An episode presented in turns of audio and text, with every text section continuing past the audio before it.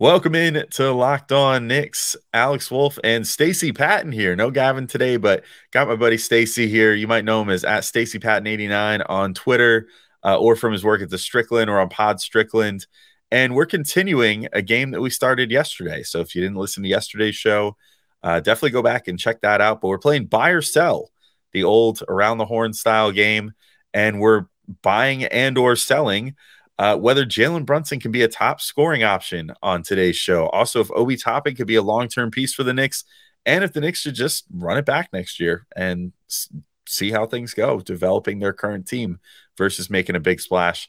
All that's coming up next on Locked On Knicks. You are Locked On Knicks, your daily New York Knicks podcast, part of the Locked On Podcast Network. Your team every day. And I think we see Willis coming out. There he comes right now. Starks without a five. Ewing for the win. Yes. Up, up left. Now fires it. He's good. And he's fouled. Anthony for three. Bang! That one goes down. Puts up a three. Bang! Bang! Randle knocks down the three. becomes infectious. Becomes infectious.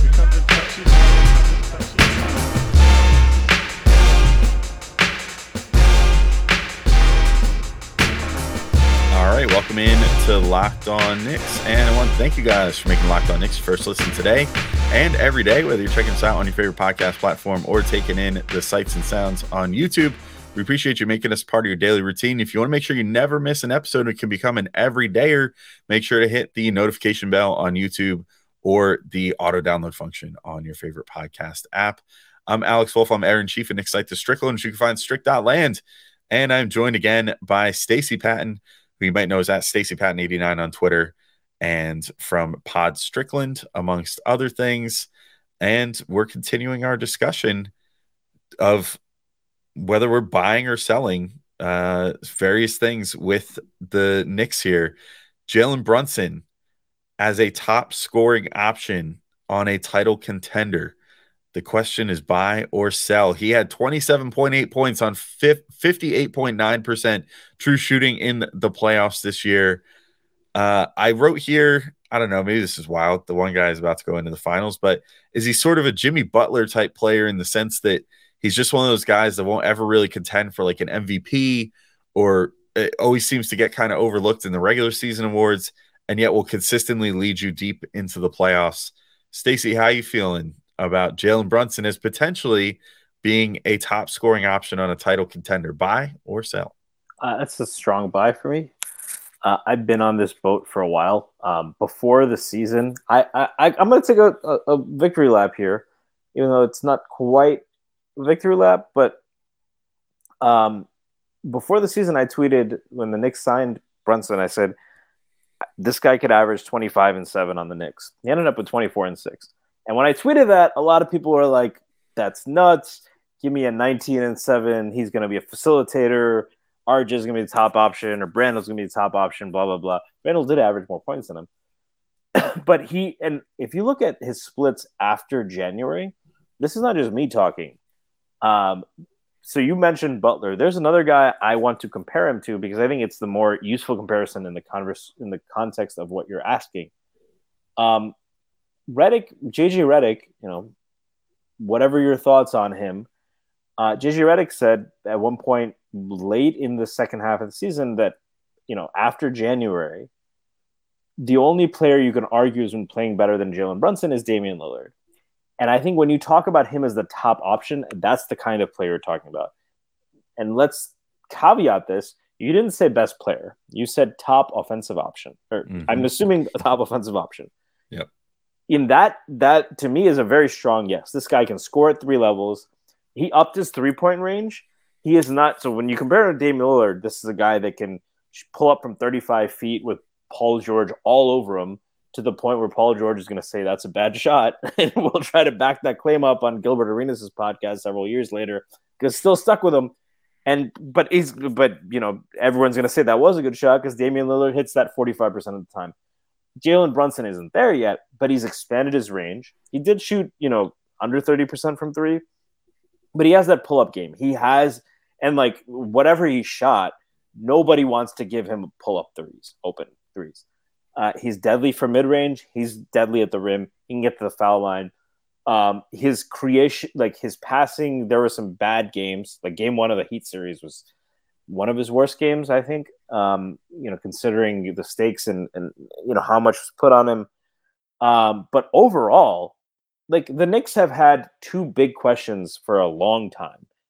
Um, the Knicks need a point guard. The Knicks need a star. They need a closer. They need whatever this term. They found the same guy in the same in one player. So if you're talking, ask me top offensive option, can he be like? Because I think Damian Lillard can be the top offensive option on the team. Can he be the best player? No. But if if Damian Lillard played with Devin Booker, there's an argument Damian Lillard would be. And, and maybe I'm going to get killed for this. I don't know but you'd probably be running a lot of your late game offense through Damian Lillard. Jalen Brunson's capable of that. You need a really good number two, and you need a really good number two adds a lot of value on defense. Um, but um, but I think that that's a strong buy for me. Yeah, I'm buying as well. I I think that this postseason showed it. I mean, as if he didn't. Well, okay, let's put it this way: he showed it last postseason that the potential was there for it, and yet he proved it this postseason that it's for real. He can be like the number one guy on a team that has real aspirations. I mean, the shot creation, as you alluded to, I mean, that's just what you need. You need a guy that you could just put it in his hands and say, figure it out, go get a bucket, whether it's a three, a two, you know, whatever the, the game flow calls for. Brunson can do it. And, you know, he could do it reliably.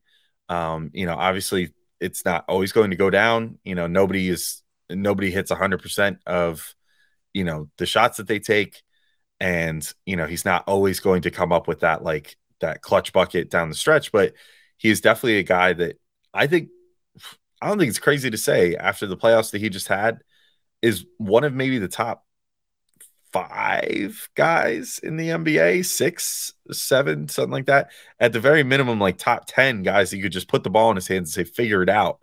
I mean, and, I'll play Donovan Mitchell, and a lot of people would put Donovan Mitchell in that group, right? So, yeah. Yeah. And, and, you know, honestly, had um, better success as far as, you know, being the, the guy to create offense consistently. Like Mitchell had his struggles and has had his struggles in the playoffs. Like, it's not totally out of pocket to relate like Donovan Mitchell struggles the last few years to kind of the same thing that we're like panning Julius Randle for, Ooh, you know, or that some people are, you know what I mean? Alex. I maybe it is, but I mean, I he's uh, if you look at his playoff numbers the last few years, he's not very good. you know, he said he had his last great playoffs was in the bubble, and that was obviously very different circumstances than a normal NBA season. Other than that, he's he's struggled pretty medley uh, in the playoffs as of late. So, uh, you know, I, I think that Brunson is is right there, but I'm with you. You know, it's going to come down to like who is the co-star, and is that Julius Randle? I mean, Randle. We talked about this on our last show, but like you would probably have to adjust his role quite a bit and be you know less of a primary option and more focused on defense more consistently, stuff like that. Uh, maybe it could be RJ Barrett who did quite well in the postseason, but I I don't know that I'm necessarily there with thinking that he could be that supplementary guy. But to your point, I think it's just got to be someone who can really defend well and make up for that part of Brunson's game. Uh, you know, as as well as scoring the ball really well. So and, you're saying Instagram Mitchell Robinson? Yeah, pretty much. Yeah, exactly. just just you know, teach Mitch all those moves like at NBA game speed, and then he could basically just be honest. It'll be perfect. so yeah, I think a pretty solid buy from both of us. Jalen Brunson can be the top scoring option on a uh, true contender in the playoffs. Uh, but before we get into our next uh, buy or sell, which is Obi Toppin, we quickly got to remind you all that today's show is brought to you by FanDuel. And you can make a fast break to FanDuel during the NBA playoffs because right now, new customers can get a no sweat first bet up to $2,500. That's a lot of scratch. That's $2,500 back in bonus bets if your first bet doesn't win. And I, I don't know if, if I'm the right guy to advise you on what to bet $2,500 on, but I love me a same game parlay. I use caution if you're going to bet $2,500 on that. Maybe pick a more sure thing Uh, but if you want to have a lot of fun, same game parlays are fantastic. It's my favorite part of FanDuel Sportsbook. During a single game, you can bet on like a number of different things. So let's say it's like the finals, and you want to be like, I think Jimmy Butler is going to have over 22 and a half points. And I also think that uh, Nikola Jokic is going to have over eight and a half assists in this game and over 10 and a half rebounds. And I think that, you know, the, the Nuggets are going to score over X amount of points. You can put that all in one bet slip for a single game and win tons and tons of money. Uh, I like to do what I affectionately call my uncut gems bets, where I bet like Adam Sandler in that movie. Uh, no spoilers. Nothing has worked out quite as poorly for me as it did for him. So fingers crossed there. But you can do that yourself too. And there's no better place to bet all the playoff action than America's number one sports book. So visit fanduel.com slash locked on and get a no sweat first bet up to $2,500. That's fanduel.com slash locked on. Fanduel, official sports betting partner of the NBA. All right, and we're back in to continue buying or selling. And Stacy, we've got a this is an interesting one. Uh Obi Toppin as a long-term piece for the Knicks. Are we buying or selling? And I've got I wrote out just a few a few questions that come to the top of my head, and there's so many about Obi Toppin, but can you keep this guy if he's just going to be Randle's backup for the rest of time? Can you convince Thibs to finally play Randle and Obi together? Do you want to make the difficult decision of trying to figure out his value via an extension or restricted free agency, given how little you've been able to see him play? Uh, all these things weigh on my mind, uh, which is why I now ask you: Do you buy or sell Obi Toppin as a long-term piece for the Knicks? That's a sell for me. Um, Mm. I like Obi Toppin a lot. I love what he brings to the team. I, I, I see this guy as a 20 to 25 minute player. Kind of, he's not the same player as Montrezl Harrell, but in that mold as an offensive juicer, an energy guy. Doesn't have the ideal measurables to really defend at either the four or the five. Not big enough for the five. Doesn't have the mobility or, or you know the like he tries really hard. He, he's not as bad a defender as I thought he would be out of college. Like he's really like I don't want to overstate that, but He truly looked atrocious coming out of college. Like Yeah. he literally looked like he could be one of the worst defenders in the NBA. So any anything better than that has been a huge triumph, and he's been largely average, I think.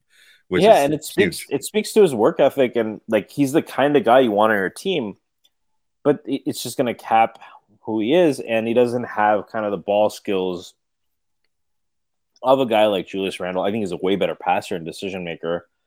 Um, you know, if Julius Randle played as hard as Obi Toppin did all the time, you know, he, he'd be LeBron, maybe not LeBron James, but uh, he'd, be, he'd be even better than he is as second team All NBA player.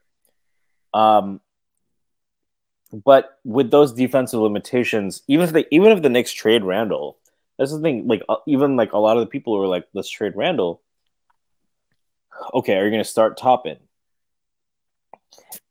I think that even the most ardent anti-Randle people like will pause there, right? Not sure if that's your takeaway. Um, can you keep him to be Randle's backup? No. He's not going to want to be Randle's backup, right? You can't pay him enough to be that. He is, I think, proven that he's worth more than that on the open market. I think there will be teams that'll give him that on the open market. Um, you know, if I'm a team like, there's just teams off the top of my head, right? If I had the number one overall pick in the draft and I was going to draft a defensive savant who can shoot from three and can do all these things, and I could put him next to Obi Toppin, who's a great passer. Yes, if I'm Gregg Popovich, I would be interested in Obi Toppin, especially if I could platoon him with uh, Jeremy Sochan.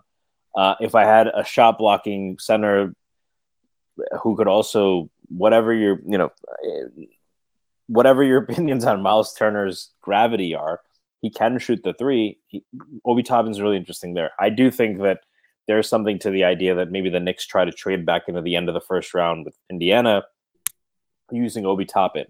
Um, and, you know, maybe they get Duarte back too. I think that's kind of a win win situation for both teams. I think this is, I don't, I'm not low, low on Obi's future. I do not right now see Obi as like a 30 to 35 minute starter. I see him more in that Harrell mode mold as like a energy big man it is interesting, right? In like this, in traditionally, the sixth man has been a guard who creates offense against bench units, right? Uh, going back, the original microwave was Vinnie Johnson, right? Um, I do wonder if now that guards have become more of a focal point of NBA offenses, if you'll see more of these six man type forwards. Lamar Odom was the most famous one, so this isn't a new thing. Um, but I think that Obi's in that mold. So this is to me uh, a, a, a sell Obi in New York long term, but I do think he's going to have a long and productive career. He's too, he tries too hard. He's too talented to not have that happen. But the limitations also, I think, cap him from being more than a 25 minute per game player. And ultimately, I think the Knicks are going to want more defense out of that position. And if they do move away from Randle, it's going to be because of that. And, and in that case, I don't think Obi is really a solution. And I think he's probably going to want more money than he's being paid right now, or, or that he and then he stands to make in New York. That would make sense for both sides. So uh, I, I'm selling. Yeah, I think I'm there too. Unfortunately, which sucks because like he's uh, he's a a hometown very guy, lovable yeah. very lovable player. You know, very electric player. Like every time he's on the floor, he's like my wife only like lightly pays attention to the Knicks, like in it, as much as she needs to, just to kind of like placate me and, and, listen to me talk about the Knicks during the season. And yet she perks up every time Obi's in the game because it's like, oh, he might dunk. Like it's it's so fun when he's playing you know, it's it's a it's an experience watching him play. Uh, but that said, I'm kind of with you. Like I, I think I think he's maybe I mean, I could see a world where he could be a starter. I I do think, you know, probably the defensive limitations would make that hard.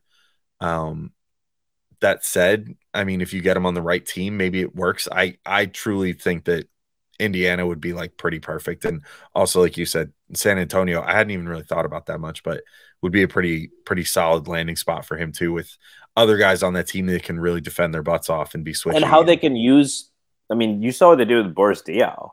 Yeah, I think Obi Toppin has way more potential than him, and he can pass like that. I'd love to Absolutely. see what Popovich could do with Obi Toppin. Yeah, Absolutely, like be more creative with him on offense and get him involved in different ways. Utilize that passing, utilize the the fact that he can cut better than a lot of guys, and and you know create easy opportunities that way uh, plus the burgeoning three point shot. But I think too often he's kind of treated like in New York, just sort of like a spot up three point shooter, which isn't great because he still hasn't quite figured that part out yet. and so it's like you're asking him to do the thing that's maybe like he's like the fourth best at as his number one skill and like his entire identity. Um, well, it's even, even like Julius Randle took eight threes a game this year. Yeah. Like he can shoot. Is that really what you want to use Julius Randle? If, even if Julius Randle shot 40% from three, but for Julius, well, it, you could you could see it because they used that like Julius specifically changed his shot profile to yeah basically eliminate that mid ranger and just turn that into a three, which then helps the true shooting percentage, helps the overall efficiency because like 34% on a three is better than like 42% on a two.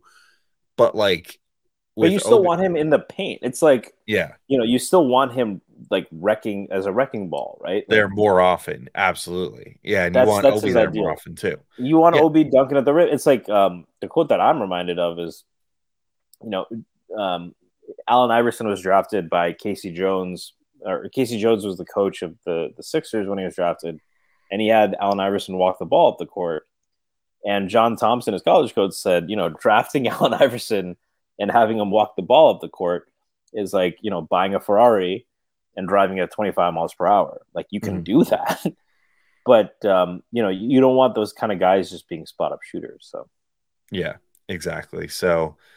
I, I think unfortunately just due to all the circumstances also the fact that like obi is in that unique position where he's going to be like the age that most guys are going into their prime going into his second contract um, you know, the fact that he's he just hasn't had a, a great opportunity to show what he can do yet. I I would not be surprised if, if it's this offseason or by next trade deadline if the Knicks eventually just offload him just because it's like, well, we don't have any intentions of paying this guy.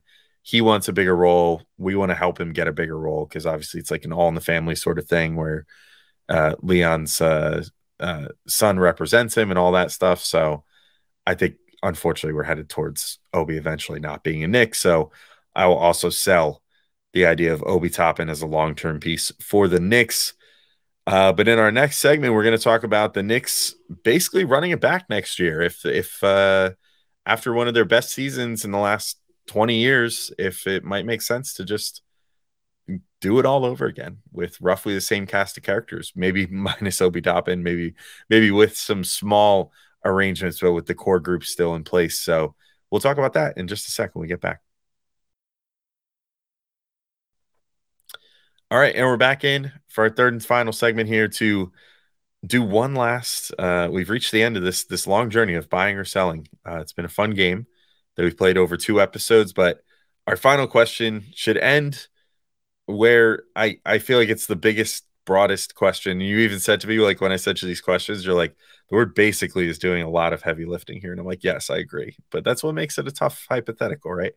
Uh, so are we buying or selling the Knicks basically running it back next year? So I, I just wrote a couple notes here. 47 wins, obviously, it's the best season on paper since 2020 to 21, but really the best full season in 10 years since 12 13, considering they got to the second round.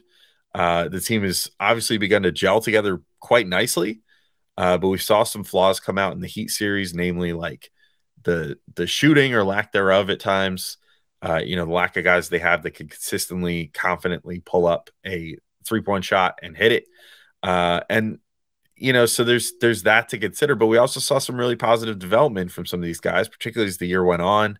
They got more used to playing with one another. Immanuel Quickley obviously had the year that he had, getting so much better. RJ Barrett got a lot better in the playoffs. Quentin Grimes at times like was shooting like 45% or whatever it was from three on like eight attempts, like after I think it was the All Star break or perhaps even a little earlier than that. Uh, so he had a fantastic end to the season.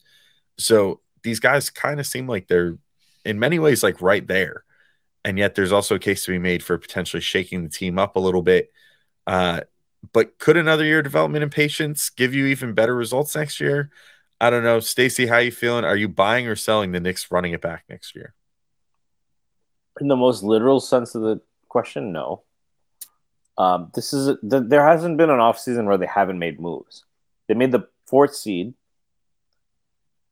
and they didn't. They signed Evan Fournier. Kemba you know, Walker.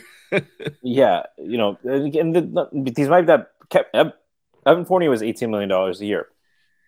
Let me ask you this: If they were to trade a, a first round pick, and um, I don't know the equivalent of Cam, if they did the Josh Hart, was the Josh Hart trade running it back?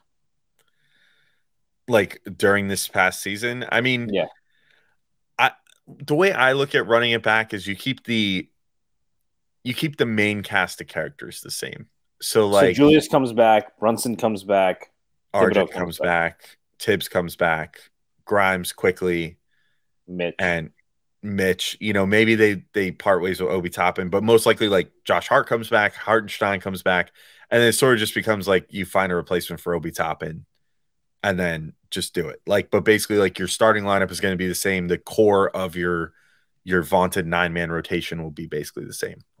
Okay, so if they were to do, um, so okay, so one thing that would fill your test is if they were to do Randle for two first round picks and Keldon Johnson. Just throwing this out there, it's not like it's ever been discussed before. mm-hmm. uh, that would be a major move. If they were to do a sign and trade for like um, you know, if they were to trade Fournier for like Jalen McDaniels, Jalen, not Jaden, um, still a player I think is pretty interesting. Um, would you consider that like that? That's the thing, right? If you're making a non-star trade, but you're getting a guy who's going to be a rotation player, do you see that as running it back? I do because in the in the case of well, so all right, let's put it this way: out of those two scenarios that you just laid out, um, Jaden McDaniels so Jalen, Jalen. Or sorry, I have Jaylen. to be specific because Jaden is not getting traded to the Knicks. Right, uh, unless right, we. Yeah. So, but Jalen McDaniels is a, is a good young player where the Sixers will be a free agent. You could do a sign and trade. Six ten yeah. can shoot a little bit, but um, but you know, a role player at right now. Yeah, I just always mix them up. Anyway, so yes, J- J- Jalen McDaniels. Um, if you trade for him, I don't get. I consider that still like you're basically still just running it back because uh, I, my assumption there would just be that they move off of Obi because they say, well, we're not going to pay him. It makes more sense to move off him. But ultimately, that's a player that was averaging 15 minutes a game or whatever, you know, off the bench. I don't think that's like a consequential or like super huge move. You know, it's not seismic. If you trade Randle for Keldon Johnson, Yeah. that's seismic. That's completely and- sa- So is there a, where's like the Mendoza line in between those two things? For you? I think it's like if if they're not a player that you would consider to be one of the top seven players on the team. Oh wow. I think I think that that's I I think that if you keep like so for the Knicks it would be like if they kept the starters plus like Quickley and Hart oh, intact. so Hartenstein leaving.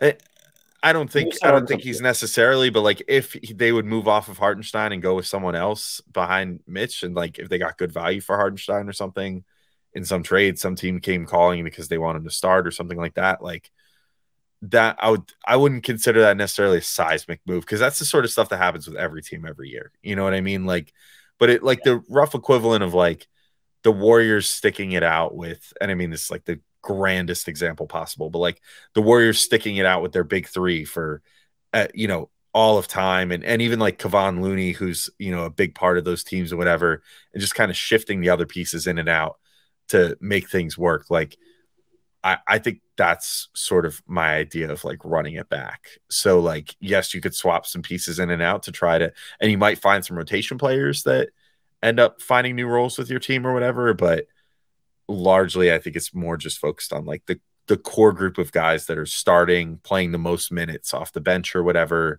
Like the guys that are sopping up like 20 plus minutes every night, that kind of thing uh, is mostly what I'm looking at there.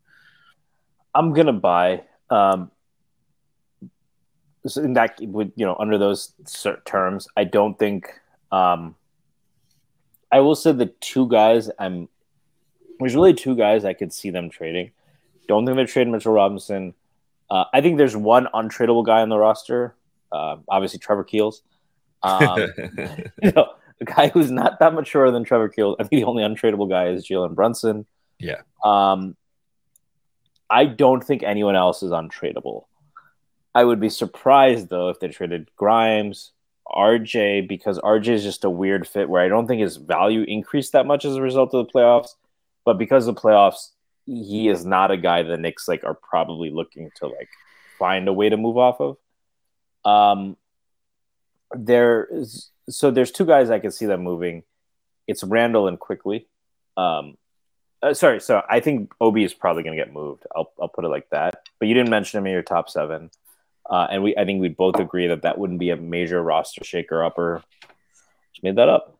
Um, I could see Quickley being moved if there's really an impasse on his contract, and there have been whispers in the past that he's not quite satisfied with his role. He's very much a professional. He's going to perform whatever you you you asked him to do. But if if it comes to the point where he really wants twenty five million dollars a year and they're not ready to give it to him, and they feel confident that you know whether it's Jokibitis, whether it's Deuce taking a leap, whether it's just giving Brunson more responsibility or Hart more responsibility, or it's whether turning into the draft, you know they could turn Quickley into you know maybe a late lottery pick, right? Uh, and you could get a guy like Cason Wallace.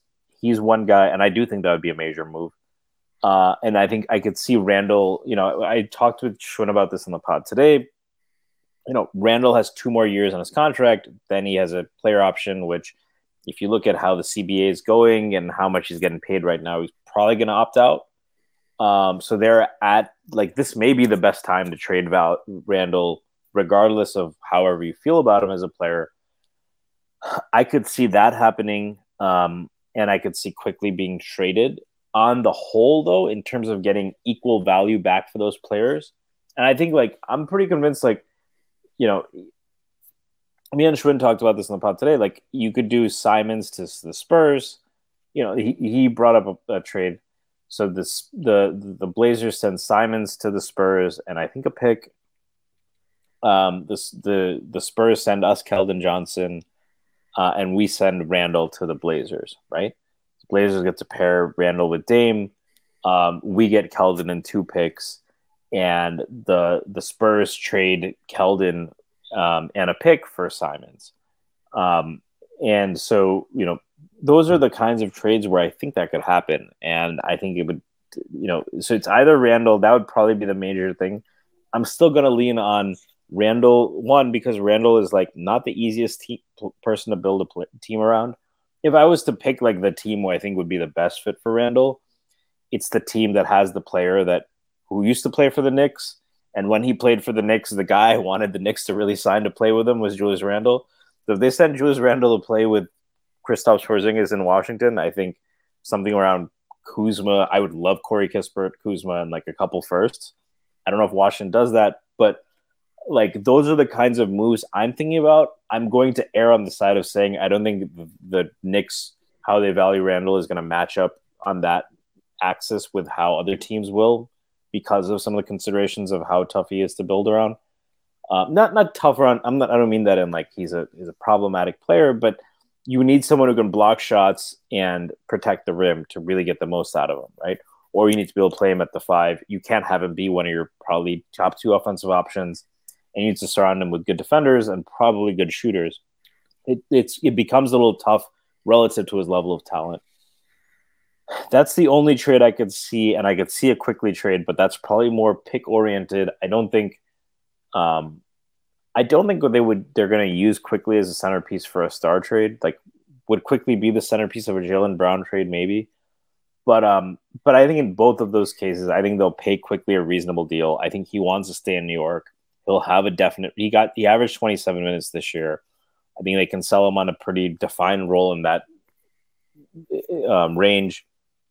Get him his money, twenty million dollars a year. He gets generational wealth.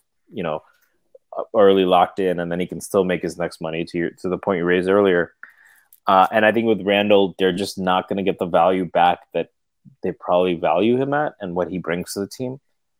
So I am going to buy the idea that they run it back. Yeah, I'm buying it as well for for many of the same reasons. I just think I think they're pretty well like I think that Thibs is a good litmus test for how they might feel about Randle as well. And the fact that there wasn't even the slightest rumble of like Thibs's job is maybe being considered, you know, or, or something like that after, you know, the ending to the playoffs where he he clearly got out coached by Spoelstra, which a lot of people get out coached by Spoelstra. And yet if you want to take the next step as a team, you eventually have to be able to out coach Eric Spoelstra at some point. Um, which will probably for the Knicks at some point in the future mean getting a new coach. But like they don't seem ready to make that move right now. And I, I think as a result, they also probably don't seem ready to make the Randle move. Like they probably feel like, look, this guy earned our trust this year, you know, by making an all NBA team again, uh, by being an all star again, by being the rock that this team had all year. And I think it's pretty unlikely that they then decide to trade him and that they would be more inclined to just say, like, we got to get this guy another shot. We got to keep building around him, around Brunson, and you know, make sure we got the best team possible with the most shooting and everything else. Uh, that said, I don't know how that shooter is just going to like spawn out of thin air, like onto the Knicks. So, you know, maybe that's someone that they'll just have to like take a chance on in free agency or something. But I think largely they're just going to be banking on the development of like Quickley and Grimes, Grimes and RJ and hoping that they can shoot the ball better. Maybe hoping that Josh Hart can replicate more of his first, you know, part of his time in New York rather than the last part in the Heat, uh, as far as shooting the ball, where he just seemed really tentative and, and not confident in himself to shoot from there. Um, so we'll just have to see how it all goes. It's it's going to be interesting, but I would, I'm with you, and it, I guess it's kind of boring. I think we agreed on every single one of these, or I guess like there was like a slight slight difference on the Julius Randle one, but otherwise we pretty much agreed on all of them. But I'm I'm buying the idea that the Knicks are going to run it back next year as well. I think I think great minds that, think alike, man. Uh, yeah, I guess so. I, but I think that's that lines up with their their way that they they build the team, or at least the way that Leon has so far, where it's been minimal roster churn every year, trying to really build up like a a, a consistent core. Uh, particularly after the last time that they tried to really do like a lot of wholesale changes with the Evan Fournier and Kemba Walker thing really bit them in the butt. and instead they sort of just this past off season, even though Brunson is like probably the most significant free agent signing in Knicks history at this point, or is certainly like one season away from being that. Um, you know, I, I think that he's uh, you know that that was a huge addition, but also a sensible one that didn't make them totally change the way that they approach things. Uh, so I think that that's going to be key for them this year is just kind of keeping that same identity. You don't think signing Ron Baker for four for two years for nine million was more significant? Uh, don't even get me started on that contract. It's one of my least favorite contracts of all time that the Knicks ever signed. And I have literally, I'm so glad I didn't ever have to talk about that crap again as like a serious show topic. But I used to go on such rants about Baker's stupid contract that they signed. It's got to be the hair, Alex. It's got to be. It, it must have been the hair. Yeah, it must have been. just the hair or the children's book or something. It couldn't have been what he was doing on the basketball court. They got him five million dollars and a no trade clause. But anyway, all right, Stacy, this has been great. Thanks for joining. And this is uh this is a fantastic two episode run. Before before I play the outro music, which is a thing now with our new layout on YouTube and everything. Um, do you want to remind everybody where to find you and, and any work you want to promote or anything like that? Yeah, uh, you can find me at Stacy Patton 89 on Twitter. Uh, thanks again, Alex, for having me on.